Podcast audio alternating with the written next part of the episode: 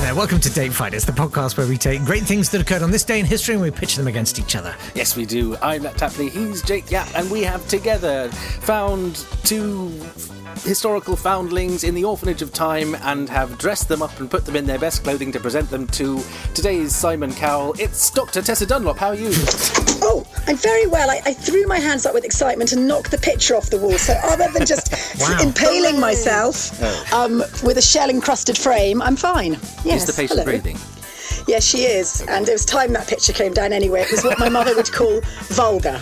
What was it Oh, of? brilliant. Um, it, um, well, it was. it- It's a lot of seashells, rather beautifully done and varnished. And my mother says, who's a, a purveyor of great taste, that seashells um, framed are common. I never quite know why it's such a terrible thing to be common, because surely if you're one of many, you're bound to make money. But there we are. My common picture's fallen off the wall. She's a terrible snob, my mother, by the way. Onwards. No, let's talk about your mother some more. This is fascinating. Born in 1943 in April on 26th of yeah, St George's Day. I think she was April born. 26. No, April 23. My Oh, grandmother was, well, I get them muddled up, but one was on St George's Day, which is highly patriotic, and then she married a Scot, so it was also highly controversial. What sort of control? Well, doesn't matter. Um, I'm going to take us to the 22nd of June, 1948. Uh, in April 1948, an advertisement had appeared in the Daily Gleaner, a Jamaican newspaper, uh, offering safe passage to into Great Britain in ex- for people who were willing to work. Uh, 492 men, women, and children, although they weren't counted, uh, people have said it was 492 since then, arrived at the docks in Tilbury on June the 22nd on the Empire Windrush, starting what today we think of as modern post-war immigration. Um, among them was Sam King, who became the first black mayor of Southwark in 1983. Uh, the Evening Standard welcomed them with "Welcome home, 400 sons of the Empire." The Daily Worker said 500 pairs of willing hands. Uh, when it arrived, 11 Labour MPs wrote to Clement Attlee to complain about excessive immigration from abroad. This is literally the first vote, and 11 people complained, MPs complained about it. Uh, Do you know time. uh, yes. What's interesting about um, the Windrush generation Hmm. and the narrative therein is I think we forget uh, today that almost all of them were men. Mm-hmm. And I actually spent a lot of time, and, and one of my very good friends is now 104. She's Olive Gordon, and she um, came from Guyana, and she came in 1952, and she was one of the first women. And she said, I couldn't believe how much attention I got from my fellow West Indian gentlemen because there simply weren't any women for them. So, yeah, she had a pretty extraordinary time in the boarding house, it's got to be said.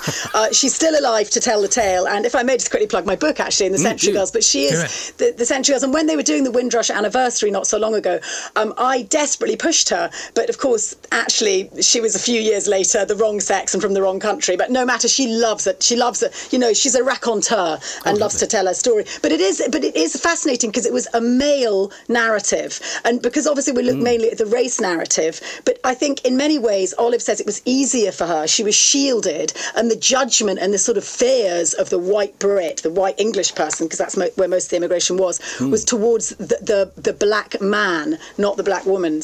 But a lot of that sort of gets overlooked today, you know, because because it's, it's it's become a broader issue, racism. Hmm. Well, in 1951, they, um, the British Nationality Act gave citizenship to everyone in the UK and the colonies, although by 10 years later, Parliament had changed its mind into the 1962 Commonwealth Immigration Act, which removed citizenship from those people who had arrived, um, which led to partly, well, partly led to 83 people being wrongly deported uh, between 2013 and 2018 as part of the hostile environment, uh, because in 2009 uh, the Home Office had decided to destroy all the landing cards of the people who'd arrived. It was often the only documentation they had. But see, this is this is. Do, do you believe in ID cards or not? You know that um, a lot of people in Europe, almost every country in Europe, has the ID bulletin. You know, you, alongside your passport, you have to have this ID card. And a lot of libertarians, like David Davis, campaign vociferously against us having one. And I don't like the idea of always having to have a bulletin No. on me. You know, but Perhaps actually, should if- remove the ability of the government to deport people, then you wouldn't need to prove things one way or the other. Th- Indeed, or you could argue if you all had an ID card, some of this stuff wouldn't wouldn't have happened. But then that, a lot of the libertarians would say that that would encroach on our right just to be. Quickly, can we talk about schizophrenic Enoch Powell, Yes. who incidentally was a health minister who Yes. went over to the West Indies to recruit nurses? I don't know, mm-hmm. and then a few years later, rivers of blood. You know, I mean, he, he was just uh, he was uh, uh, quite extraordinary, really. The volte face there, you know, Yes. is it the? Uh, he's a he's a one. He's not. There's not going to be a it- statue anytime soon, is there? Of Enoch Powell Let's for crying not. out loud. I wouldn't put it God past the current government. Um, do you think he was sincere in his volte face, or were they both political positions he held for expediency at the time? I think, well, when, isn't politics expedient? Let's be honest. I mean, I think he was putting out a bushfire health, you know, the, the, the needs of our health service was the priority when he was health secretary. And I can't remember, he was actually, I mean, he was. Um, dismissed. I can't remember. He wasn't in government when he made that speech, but I think he's. I, I need to look this up actually, guys. I mean, is that allowed on a pod Sure, dreaming cast? absolutely. But but um, We can Enoch bust while Powell- you look it up online if you I want. d- he wasn't Sure. a cabinet minister, but it was still so shocking, and the tone of Hmm. what he said was so shocking. You know, he, there we are. He was health minister, 1960 Hmm. to 1963. When was his infamous speech? When was it? Is it 71, 72? The Rivers of Blood, it was 20th April 1968 to a conservative political centre. Can you imagine being the sort of person Hmm. who'd have gone to a conservative political centre in Birmingham? oh my God. The No, audience probably levels. clapped. I mean, I'm sure the audience would have clapped at that time, aren't you? It's just Yeah. horrific to think about it, to be honest. They weren't in power, the Tories at the time. No. And he, but he was dismissed from the shadow cabinet by Edward Heath, the Tory wet, as was Hmm. known. yeah.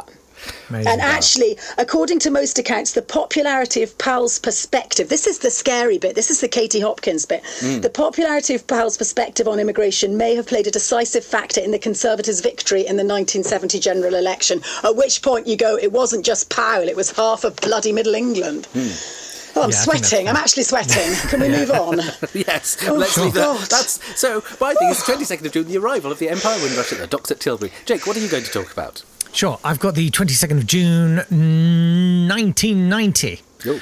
And uh, it's, it's, it's, well, the Cold War. Uh, Checkpoint Charlie is Oh. finally dismantled Hmm. in Berlin. Uh, this, of course, was a direct result of the political intervention of uh, TV actor and pop music singer David Hasselhoff, uh, who just six months previously had uh, kicked it all off with the Berlin Wall, uh, singing his famous concert to 500,000 people. Um, it's not the sort of crowd he was ever going to attract again. it's just the thought of uh, liberation. Uh, but um, yeah, it was the uh, end of that era. Checkpoint Charlie uh, was named after the uh, the symbol, the uh, Allied NATO forces. You're, you're stumbling, so I'm just going to jump in. think- It's the most fine, do it. brilliant I book. Ch- No, good. Check as I'm on here now, you know, yeah, in my do it, bed yeah, sweating. yeah. Checkpoint. Charlie by Iain MacGregor is a really good book all about this for the anniversary last year. It's absolutely brilliant. I was spellbound by it, just getting Yeah. that, the gagging that in. But also, I'm, I was obsessed with. I, you must have, have left school already, but I was just in sixth form, and um, Jake. Enjoy it. Enjoy, just enjoy it.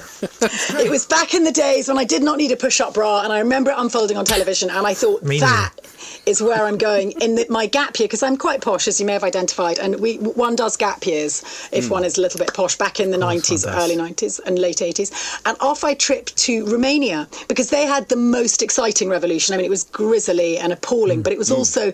Can you name check any other leader? Any other Warsaw Pact country leader in 1989 except for mm, Ceausescu? Ceausescu. Mm. Yeah, thank point. you. See, that, that's the that's mean- the country you go Yeah. to, Yeah. isn't it? Sure. Yeah. So you So went that's there where I then? went. When yes. did Tito die? Yes. What was it like? I mean, Oh, yes, what? I mean, name not to sound check, like Matt nice. Baker, but my God. Yeah. But, but Tito, of course, was the one thing about Tito was he held together Yugoslavia like an old woman yeah. crocheting. Do you know what I mean? And as soon as someone else took those needles, ping. Anyway, God bless Tito. Um, where were we? Uh, I'm back In to Romania. the birthdays of the death We Yes. in Romania with Oh, get on with the birthdays. In the, Let's get drunk. Happy birthday to Giuseppe Mazzini, the Italian journalist whose efforts helped him bring about the unification of Italy. Karl Marx called him an old ass. Happy birthday to Elizabeth Bonifacia. She was the daughter of the first female monarch of Poland, um, but she died before she could inherit it, unfortunately. Happy birthday to, to Eleanor of Naples. She was the Duchess of Ferrara and Regent of Naples, who was given a six hour banquet by the Borgias and was married to someone who was so grumpy she decided to pretend she wasn't married to him for a while. I- It's called, yes? I think you could lower your voice a tiny bit when reading these, and it would you'd give me more authority. You think, Happy Death Yeah. Day to Yes. Judy Garland, the troubled star who was the first woman to win a Grammy for her See? Album of the Year in 1961. And that's She also more vintage. It's an more Academy vintage, isn't Award, it? a Golden Globe, a Tony, and she Yeah. won a Lifetime Achievement Award from the Academy at the age of 39, by which point my career had hardly started. Um, happy Death Day to George Carlin, the You've gone up again now, I. Nathaniel. Bring it down. Stay down. Stay down. The American comedian whose seven dirty words routine was cited in the 1978 United States Supreme Court judgment in the FCC versus Pacifica case, which meant the government could censor broadcasts Nice. on I public got, I got to airwaves. say, Nice. Tess, I Tess like is right, man. You're sounding, Yeah. you're sounding good. like, it's kind of going through me a little bit. Happy death day to the Persian astronomer, physicist, and physician Ibn Sina, who wrote 450 books and said Oh, medicine yeah. is no hard and thorny science like maths. He came up with That's the idea of keeping people separate for 40 days once they'd had a disease, which traders from Vienna saw and called quarantina, and that's where we get quarantine from. Happy death day, Ibn Sina or Avicenna. Now, we Nice. should, That was like- lovely. Yeah, should that was just, like- beautiful, Nat. Nah, we should Yeah. just like kiss a bit. Just you know, just to be silly, just to be silly. It's Yeah, just yeah, fun. yeah, yeah. It's Just- just, just to silly. see. Just- just I mean, be yeah, silly. just to be silly. Yeah, Oh god, their faces. Oh no, it'll be so fun. Yeah, Let's yeah, we'll just, just do it. Just, just, we'll just, yeah. yeah. Ah, Anyway, on that note, let's go back to Romania. yes. Tell us about your gap year. Oh my gap year. I, I've got to say, do you know, I went back 30 years on, except it was a bit phony because obviously I went when I was 18 in 1992 and I went back to, for the Rev, uh, 30th anniversary of the revolution. Uh, so it was 28 years. But anyway, but do you know the, the biggest change, and there's a lot changed, and this is tying back into yesterday, there's a clue for all those regular listeners to your podcast.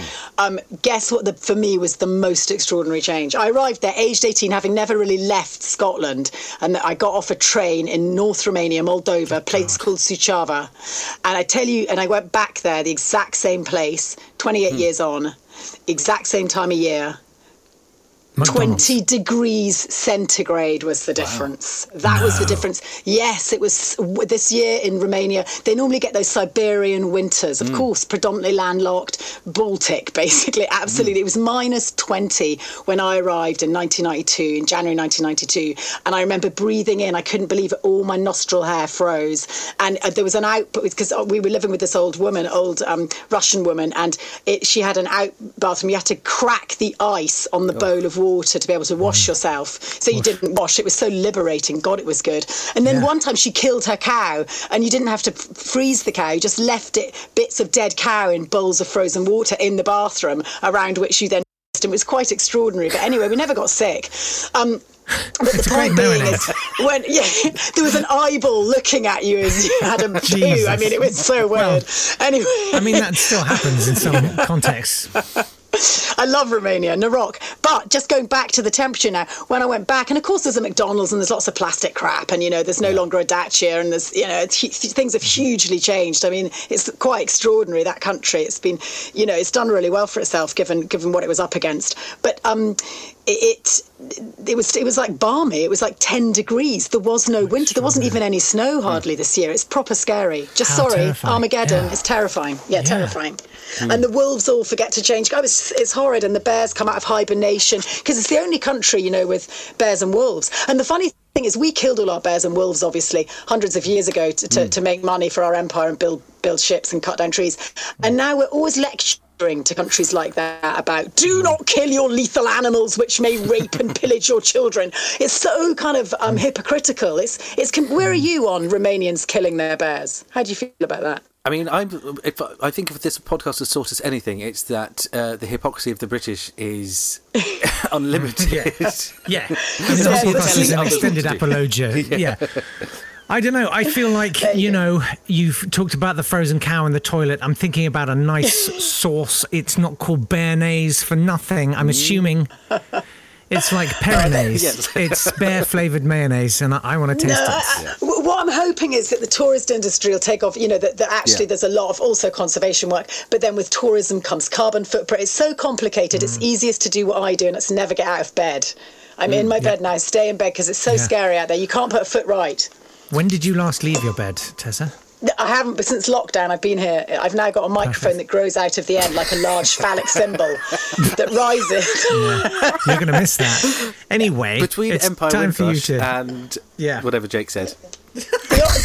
checkpoint, Charlie. Checkpoint Charlie. Well, I, I, come on, I'm an East Europe. My, Yeah. P, my PhD's on East Europe, mate. I, I oh, Yeah, love. we I still love need to see the paperwork, though, Tessa. Yeah. So, Doctor, Doctor Dunlop, Doctor Dunlop with a better podcast than you, behind the front line, four more downloads per week. That All is right, listen, listen. How the many? best plug I've heard anyone do. Yeah. Do you, are you quite grown up in your podcast? Oh God, yeah, because I talk to military people who've like been That was your first literally. mistake. You want to talk to idiots like Yeah. us? It's way No, more because fun. that's because I. Do you know that's just cheapening everything? It's so easy to That's our laugh. job. isn't That's- that's- that's what we It's do. cheapening You the idea of history. You know, and that would be to cash in on my natural good humour. And I mm, think, you know, I, I, I It would be actually, unfair to. it would be an unfair advantage I'd have over people like you. You know, so I'm just, you know, hmm. I've hidebound myself to rather earnest generals and oh, colonels. Oh, Yeah, really great. We could do So that actually- tomorrow. Uh, it was a really Just fun battles. campaign, actually, really, Best yeah. tank battles of the Eastern Front. I give you an anniversary. What was the first year that women were allowed to enter and train at Sandhurst? Come on, give me the year, my friends. Mm-hmm. And if you get it within three, you're I'm going to pathetic. say uh, 1997. Oh, so out. 1984. Get with the picture. Kate That Bush was wasn't running bad. up that, That hill. wasn't bad. It was terrible, Jay. It was better than that. It was He's a terrible. historian. Is, banging what are you tray then? what, for a living. what are you? Are you just? I, what I'm literally nothing. Don't like, ask him that. I- the whole thing crumbles. yeah. Who are you? I, listen, Except I'm for a walking existential crisis. I mean, what do you? Wow. So that was the 22nd of June. Do join us tomorrow for the 23rd. we'll be finding out exactly what lies in each of our souls. Oh. Bye. Bye.